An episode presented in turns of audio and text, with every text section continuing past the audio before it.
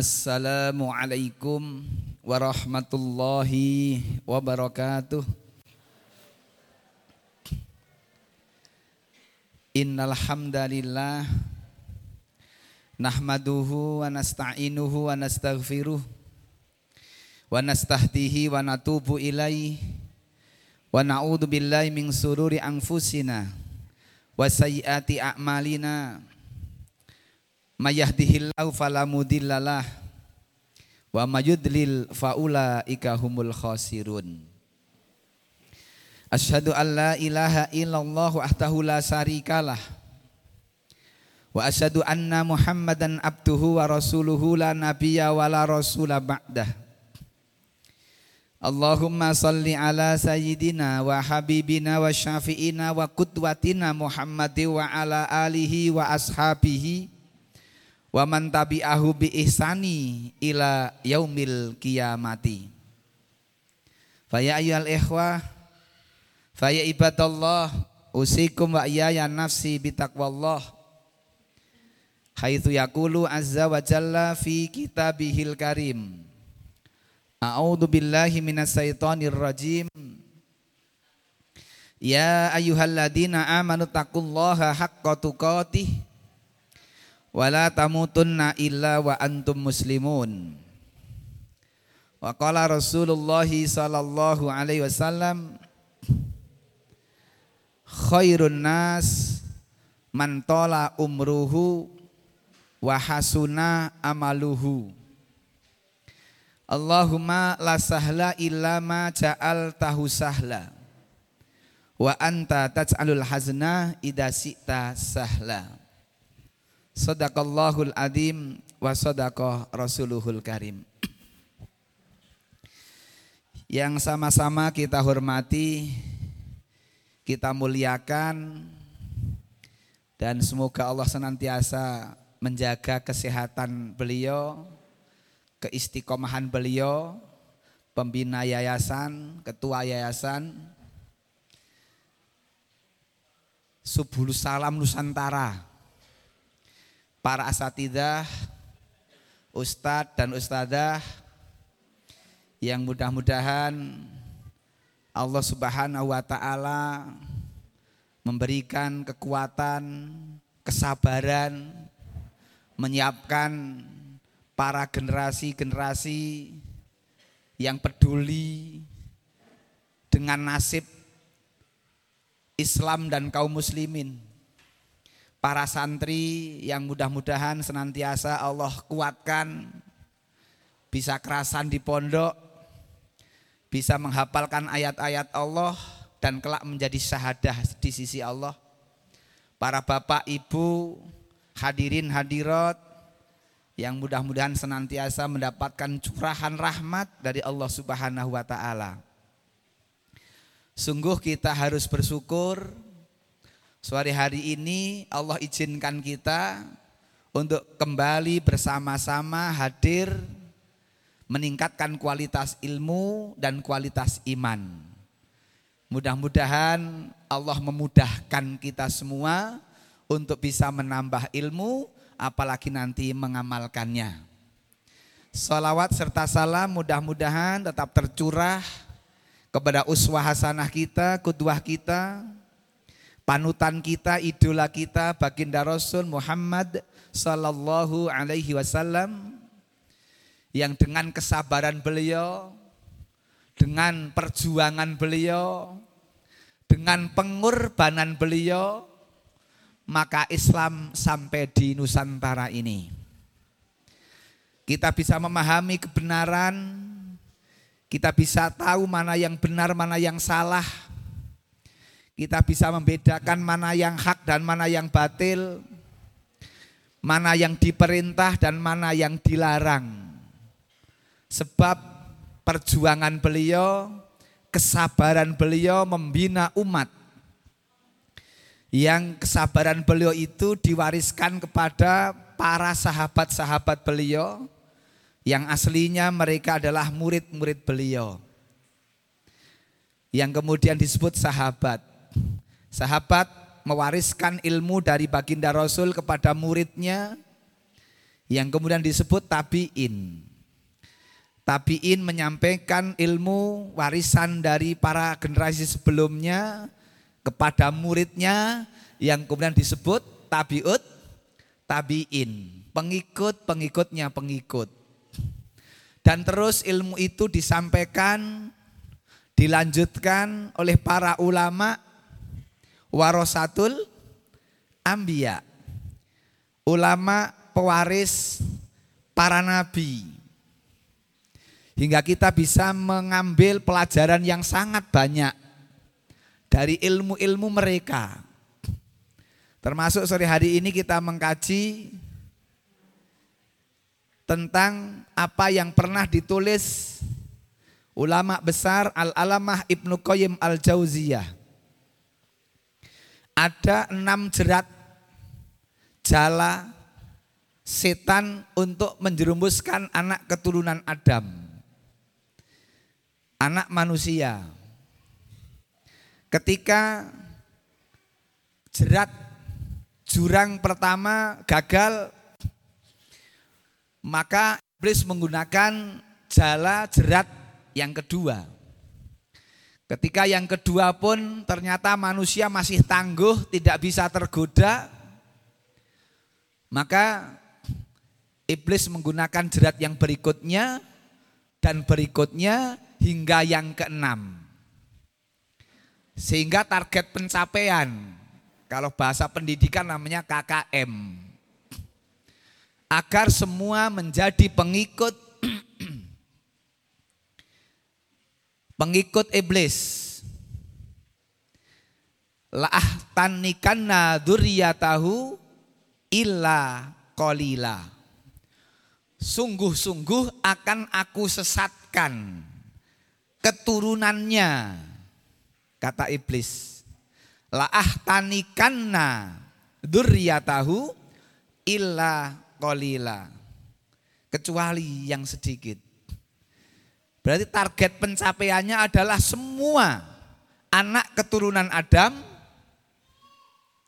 kecuali sedikit. Siapa yang sedikit? Di dalam ayat yang lain Allah terangkan illa ibadaka minhumul mukhlasin. Yang sedikit itu adalah hamba-hambamu yang ikhlas. Dan ternyata ikhlas butuh ilmu. Karena ilmu akan membenarkan niat. Niat akan benar kalau punya ilmu. Banyak hadis, banyak sabda Rasul memuji memotivasi, meninjeksi kita untuk bersemangat di dalam tolabul ilmi. Karena memang untuk menghadapi berbagai macam jerat yang disiapkan oleh iblis itu hanya dengan ilmu. Sayangnya manusia tidak begitu senang dengan ilmu. Sayangnya manusia tidak begitu menikmati ilmu itu. Maka kita lihat sejak PAUD, TK, SD, SLTP, SLTA, perguruan tinggi. Saya tanya Bapak Ibu, yang dicari Ilmu dunia atau ilmu akhirat? Ilmu dunia. Sehingga manusia sejak paut hingga perguruan tinggi lebih akrab dengan ilmu dunia jazakumullah atau ilmu akhirat. Kira-kira lebih akrab mana? Ketika kita disuruh milih, kejarlah dunia, jangan lupa akhirat atau kejarlah akhirat. Jangan lupa dunia. Jadi bingung kita. Mau pilih yang mana? Kejar dunia jangan lupa akhirat atau kejar akhirat jangan lupa dunia. Atau keduanya baik semua. Itulah butuh ilmu. Maka Al-Qur'an mengajarkan kepada kita wabtaghi fima atakallahu daral akhirata wala tansa nasibaka minad dunya. Surat apa Bapak Ibu?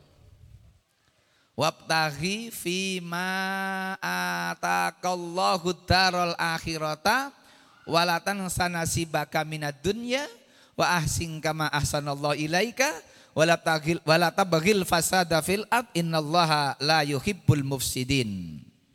Surat Al-Qur'an. Mesti benar ya surat Al-Qur'an. Surat Al-Qasas ayat 77. Allah membimbing kita. Wabtagi fima atakallahu darul akhirah. Kita disuruh mencari darul akhirah, kehidupan akhirat, negeri akhirat. Wala tansana sibaka minat dunia. Tapi tetap jangan lupa dengan keadaan kita di dunia.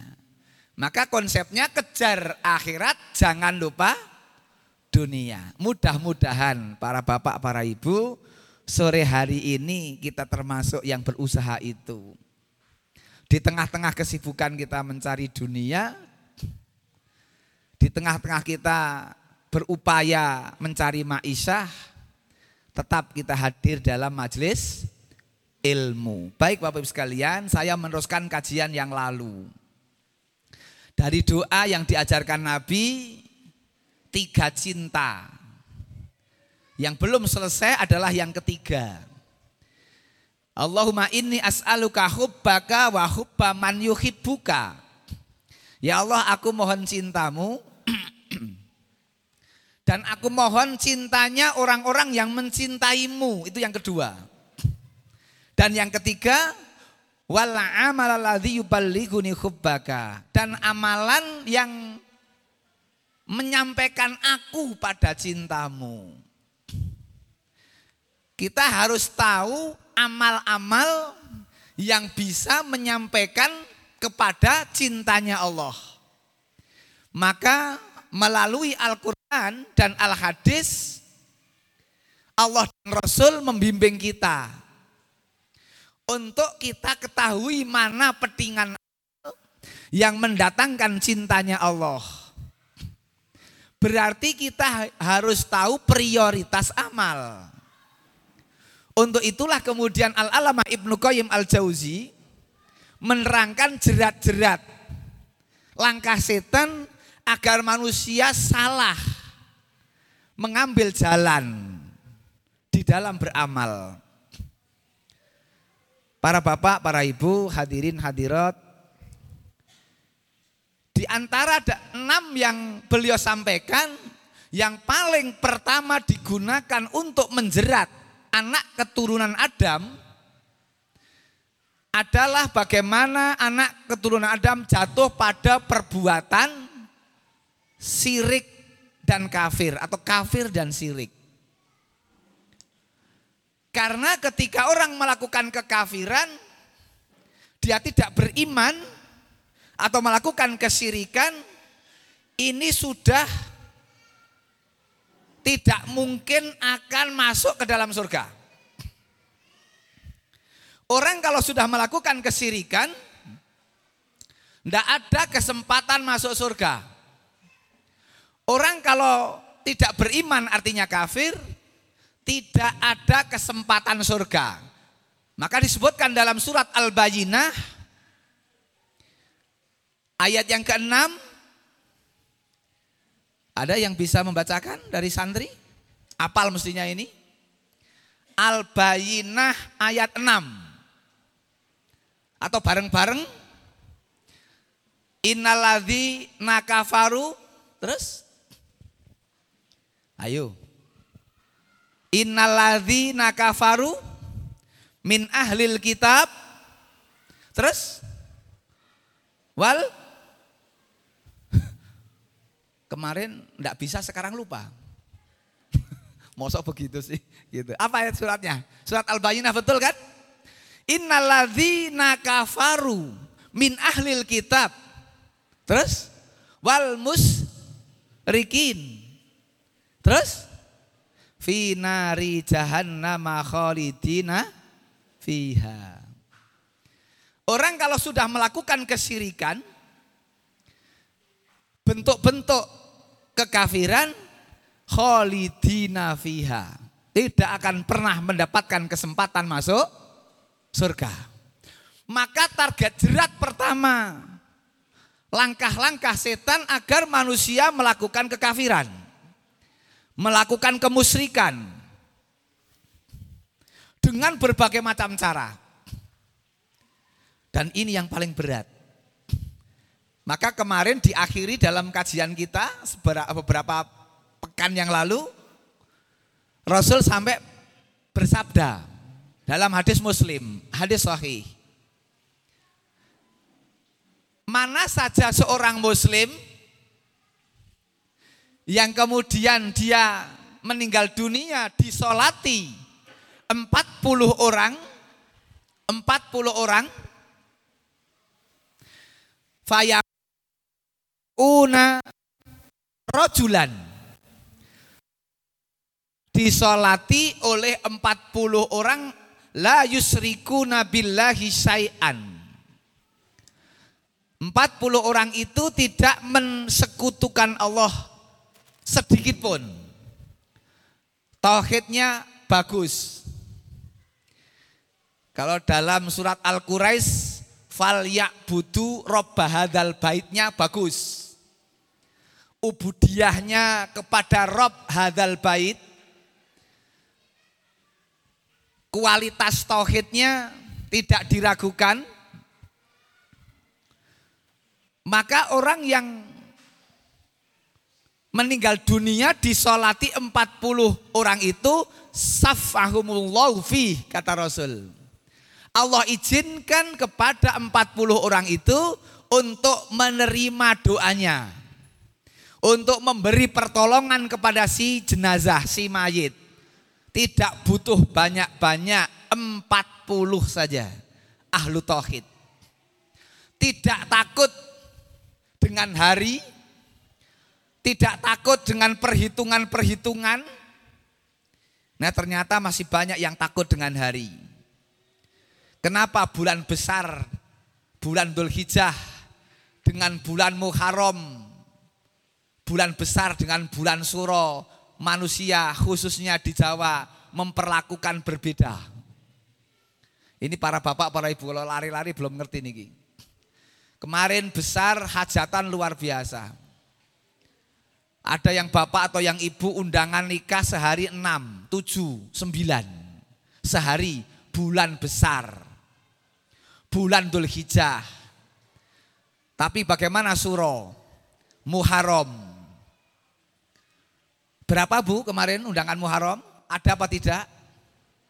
Kalau ada tidak banyak. Karena banyak orang yang masih takutnya bukan kepada Allah, tapi takutnya masih kepada hari. Setan menggiring manusia untuk kepada kekafiran atau kemusyrikan. Nanti ayat lain menerangkan surat Al-A'raf ayat yang ke-27.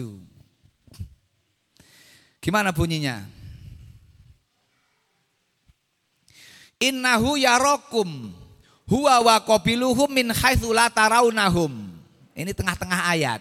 Innahu yarokum huwa wa qabiluhu min haitsu la tarawnahum. Memang setan itu keterangan ayat surat Al-A'raf ayat 27 dia itu iblis itu melihat manusia. Innahu yarokum. Huwa wa qabiluhu dan bala tentaranya. Teman-temannya. Pasukan kabilah-kabilahnya. Min haitsu la tarawnahum. Dari arah yang kalian tidak tahu. Jadi iblis tahu kita, tapi kita tidak tahu iblis. Kita ini berhadapan dengan lawan, kita ini bermusuhan dengan musuh, yang musuh tahu posisi kita, tetapi kita tidak tahu posisi mereka. Musuh kita tahu di mana titik lemah kita. Musuh kita tahu dari arah mana mereka bisa masuk. Sementara kita tidak mampu mengetahui datangnya mereka. Innahu yarokum huwa wa min haitsu la tarawnahum. Kira-kira kalau kita ini berhadapan dengan lawan, dengan musuh, yang kita tidak melihat mereka, sementara mereka melihat kita, kira-kira banyak menangnya atau banyak kalahnya? Ini hitung-hitungan Pak. Berhadapan dengan lawan yang nggak kelihatan. Kita tidak lihat sana, tapi sana lihat kita. Wong lawan yang sama-sama kelihatan aja belum tentu menang. Apalagi lawan kita tidak kelihatan. Maka begitu berat. Sampai berbagai macam kemaksiatan pun diarahkan ke sirik. Sampai berbagai macam yang namanya dosa-dosa, baik dosa besar atau dosa kecil, itu diarahkan kepada sirik. Ketika orang senang dengan judi, setan tidak membiarkan judi. Begitu saja karena judi dosa besar misalnya. Tapi bagaimana target pencapaiannya adalah sirik, kafir. Keluar dari Islam, keluar dari keimanan. Maka mereka datangi, bisikan-bisikannya bagaimana mereka melakukan kesirikan. Maka kadang mereka mengajak membisiki untuk datang ke tempat-tempat tertentu, untuk percaya pada tempat-tempat tertentu. Dia dat, dia membisikkan datang ke makam-makam tertentu, kuburan-kuburan tertentu untuk punya si, apa apa niat niat tertentu. Maka akhirnya menjamur makam-makam, menjamur apa itu namanya? Uh, apa punden, punden-punden dan sebagainya.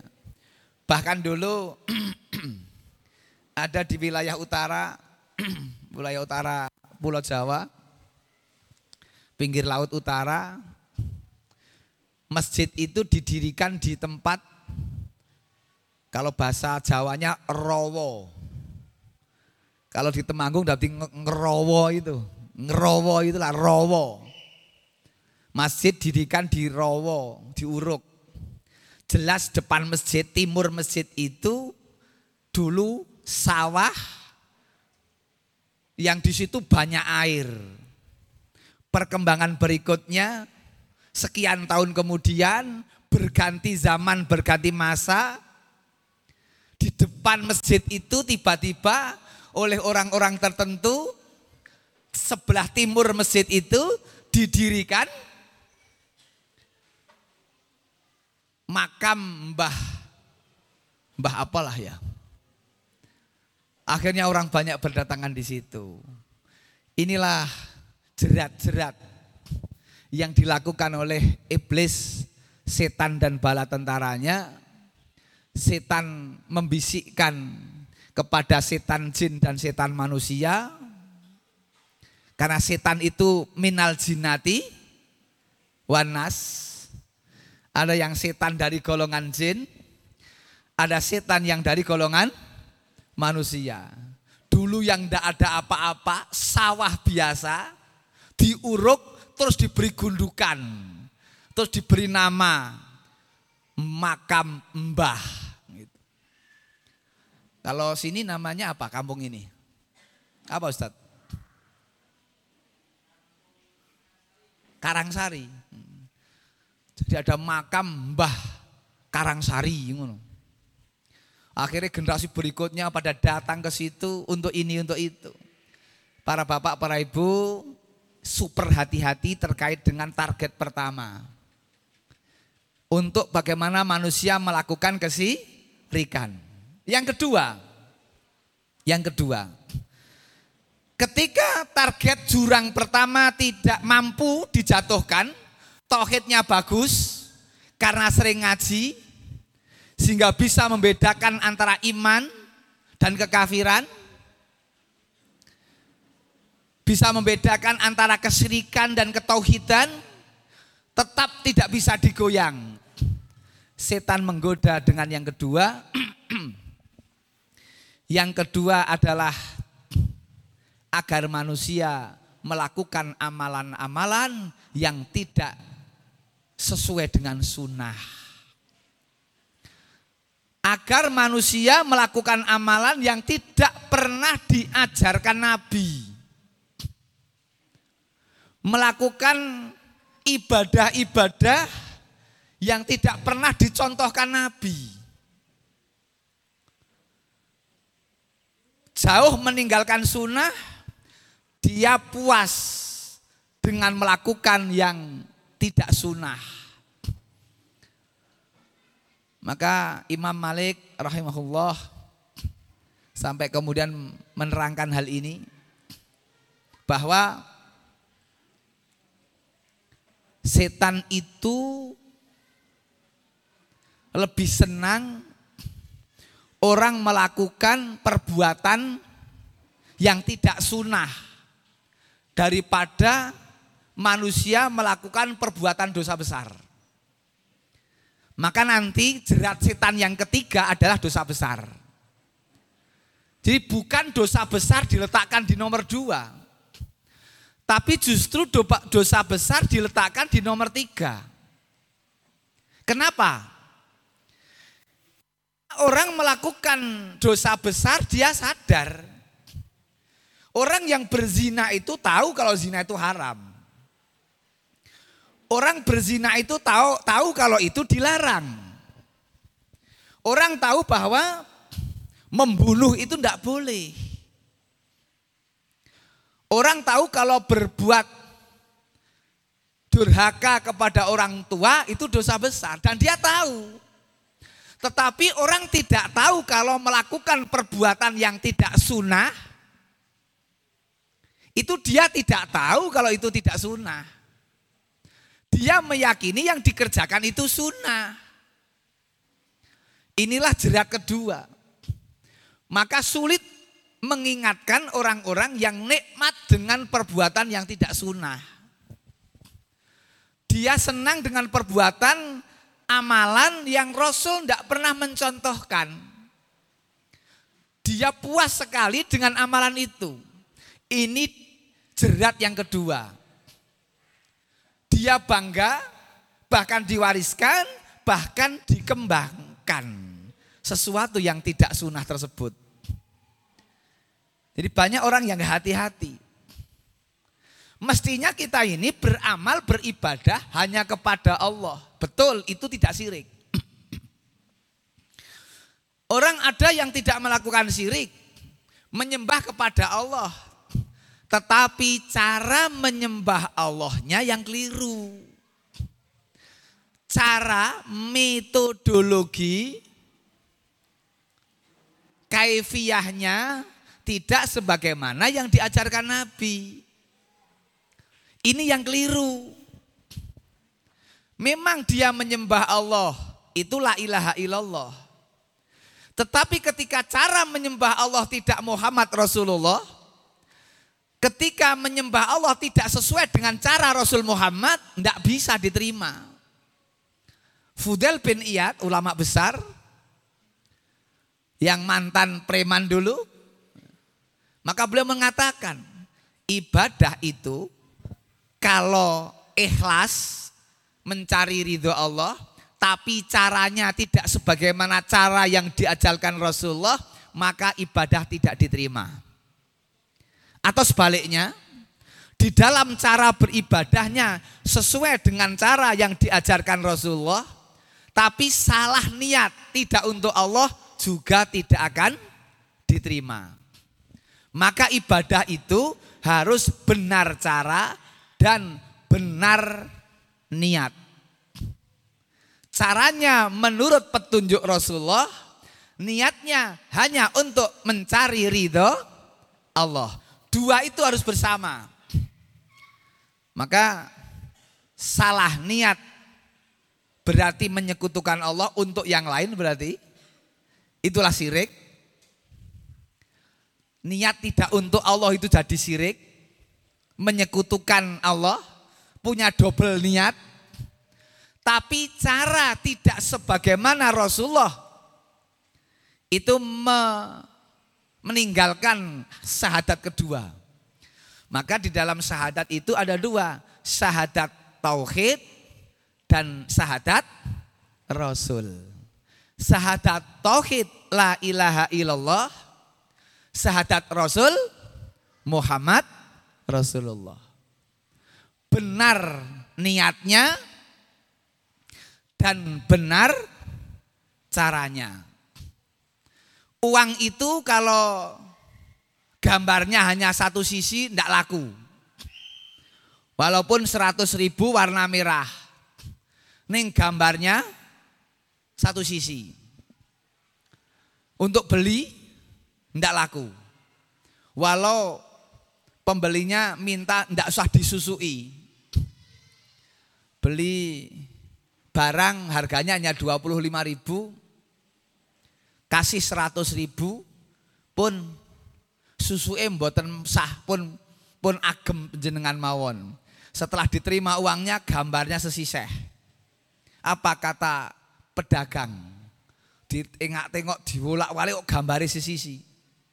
Akhirnya apa? Maaf pak, niki yotrone gambari tok siji sesiseh. Enggak diterima. Walaupun 100 ribu enggak mau dia. Enggak sah. Berapa banyak hari ini orang-orang yang mungkin niat ibadahnya kepada Allah tapi cara beribadahnya tidak caranya Rasulullah. Atau juga orang yang beribadah betul-betul sudah caranya Rasulullah tapi niatnya tidak untuk Allah. Ini untuk direnungkan betul.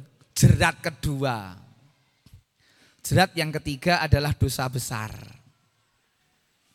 Bagaimana orang melakukan dosa besar?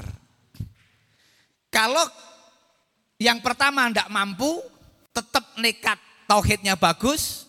Yang kedua cara ibadahnya bagus bagaimana Rasulullah maka dijatuhkanlah pada jerat yang ketiga agar manusia melakukan dosa-dosa besar. Dosa besar dikerjakan dan akhirnya menganggap enteng karena sudah kulino. Ada orang yang ini saya dapat cerita sekian hari yang lalu. Ada orang yang Seorang suami yang istrinya empat. Anaknya enam belas. Itu masih masih nyewek. Se, masih nyewek dan masih satu lagi nyun sewu maaf masih jajan. Satu minggu dua kali. Jadi dia tidak cukup dengan seneng dengan para janda yang sudah ditinggal suami tapi masih ke hotel-hotel untuk melakukan dosa. Satu minggu dua kali. Biaya untuk itu paling tidak satu bulan delapan juta. Inilah dosa-dosa yang orang dan mengaku Islam dan tidak tahu masih banyak orang yang nggak ngerti itu. Orang melakukan dosa besar tidak sadar bahwa dia melakukan dosa besar. Itu dari zina. Belum yang lain. Mungkin birul walidain. Mungkin yang lain. Bahkan membunuh. Ini terjadi karena memang ketika orang itu mungkin tidak pernah berbuat dari sisi tohidnya bagus, dari sisi agamanya mungkin sholatnya dan sebagainya masih bagus, Allah jatuhkan pada perbuatan yang lain. Ada orang yang jatuh pada perbuatan dosa-dosa besar. Dia memang tidak mau, pernah minum minuman keras. Dia tidak pernah mungkin mencuri dan sebagainya, tapi dia luar biasa dalam urusan yang namanya zina. Allah Allah Subhanahu wa taala mengingatkan kepada kita untuk super hati-hati dalam hal ini. Karena memang manusia punya nafsu. Dan inilah nafsu yang namanya nafsu la ammarotum bisu. Nafsu yang mengajak kepada sayi. Yang kemudian disebut namanya nafsu amaroh. Kalau dalam Al-Quran nafsu itu ada tiga. Nafsu amaroh, nafsul lawamah, dan nafsul mutmainah. Nafsu amaroh syahwat yang mengajak kepada keburukan, su. Nafsu lawamah ini kadang masih sering kita lakukan karena kita merasa gelo. Ketika ada ber, ada perbuatan baik kita tidak bisa berbuat baik, itu gelo, ini lawamah. Ketika ada teman-temannya bisa ngaji, kita nggak ngaji, itu kita gelo, ini bagus. Bukan ketika kita ada undangan ngaji mencari celah-celah untuk pamit gitu loh. Kadang-kadang ada undangan ngaji kan kita mencari dalil untuk pamit. Mencari dalil yang tepat untuk goib gitu loh. Lah ini bukan lawamah nah itu. Kalau lawamah itu ada kebaikan tapi kita tidak bisa berbuat baik itu gelo. Itu lawamah, gelo. Maka dia kemudian memperbaiki di kemudian hari. Menyesali apa yang buruk yang dia tidak ikut ngerjakan kebaikan. Lah yang ter, yang ketiga inilah yang paling bagus. Namanya nafsul mutmainnah. Jiwa yang mutmainnah, jiwa yang apa? tenang. Yang itulah yang ditimbali Allah dengan timbalan panggilan yang mesra. Ya ayyatuhan nafsul mutmainnah irji'i ila rabbiki radiyatan mardiyah fadkhuli fi ibadi wadkhulil jannati. Bapak Ibu sekalian, yang ketiga. Yang keempat, apa yang kata? Dosa-dosa kecil. Enam jerat yang keempat adalah dosa-dosa kecil. Kalau manusia tidak berbuat dosa besar, dijatuhkan, dijerat, di apa dijala, dijala dengan dosa-dosa kecil.